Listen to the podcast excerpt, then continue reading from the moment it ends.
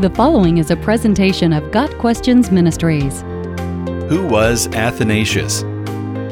Athanasius' fight against heresy in the 4th century is a wonderful example of contending for the faith that was once for all entrusted to God's holy people. Jude 1 verse 3.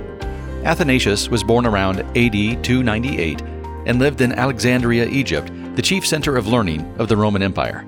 In AD 313, Emperor Constantine's Edict of Milan changed Christianity from a persecuted religion to an officially sanctioned one.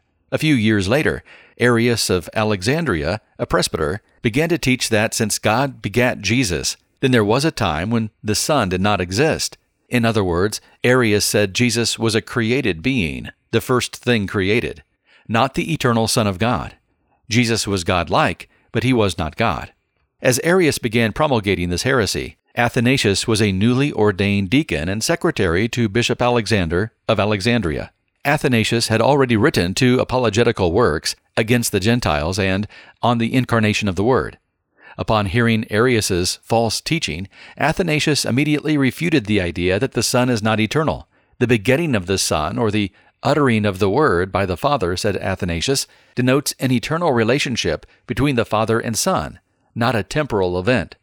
Arianism was condemned by most of the bishops of Egypt, the country where Arius lived, and Arius moved to Nicomedia in Asia Minor. From there, Arius promoted his position by writing letters to church bishops throughout the world. Arius seems to have been a likable person with a gift for persuasion, for he attracted many bishops to share his viewpoint. The church was becoming divided on the issue of Christ's divinity. Emperor Constantine sought to resolve the dispute over Arianism by calling a council of bishops which met in Nicaea of Bithynia in Asia Minor in the year 325. Athanasius attended the council with his bishop, and there Athanasius was recognized as a lead spokesman for the view that the Son is fully God and is co equal and co eternal with the Father.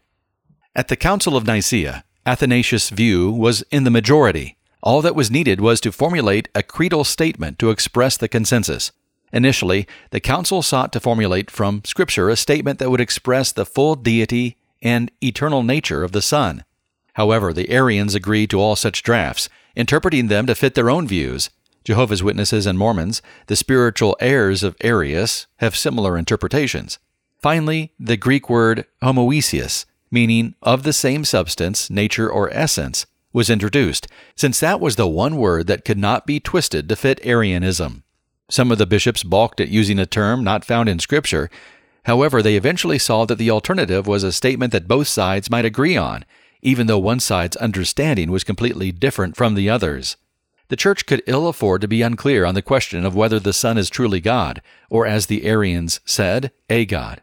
The result was that the Council adopted what we now call the Nicene Creed, declaring the Son to be begotten, not made, being of one substance with the Father.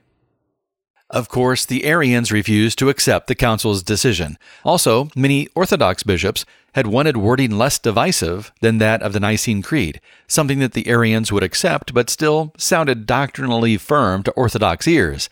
All sorts of compromises to and variations of Nicaea were put forward. In 328, Athanasius succeeded Alexander as Bishop of Alexandria. Athanasius refused to participate in negotiations with the Arians, wary of compromise on such an important issue. Once the search for common ground took priority over sound doctrine, Athanasius feared the truth would be lost. More and more of the other bishops accepted Arianism. Emperor Constantine himself sided with the Arians. But Athanasius continued to vigorously defend the full deity of Christ against the leaders and theologians of his day, refusing to allow Arians into his church for this, he was regarded as a troublemaker by various emperors, and he was banished several times from his city and his church. At times, it seemed, Athanasius was the sole proponent of Christ's deity, a doctrine that he vehemently defended. Athanasius' unmoving dedication to biblical truth in the face of severe opposition led to the expression Athanasius contra mundum, or Athanasius against the world. Eventually, Christians who believed in the deity of Christ came to see that the Nicene Creed could not be abandoned without consigning the Logos to the role of a high ranking angel. The careful wording of the Nicene Creed was a proper expression of biblical truth. The Nicene Creed was later confirmed at the Council of Constantinople in 381, a final triumph that Athanasius did not live to see. He died in 373. Beyond defending the faith, Athanasius also helped identify the canon of Scripture.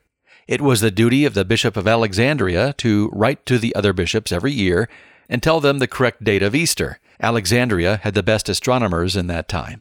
Naturally, Athanasius' annual letters contained other material as well. One Easter letter of Athanasius is well known for listing the books that ought to be considered part of the canon of Scripture, along with other books suitable for devotional reading.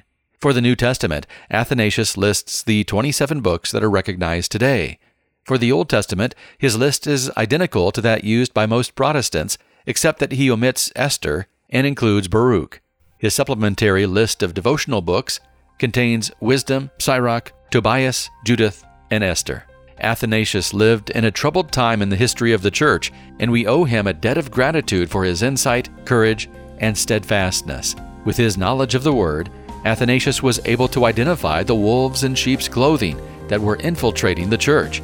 And through his commitment to biblical truth, he was able to stand firm and ward off their attacks. By the grace of God, Athanasius won.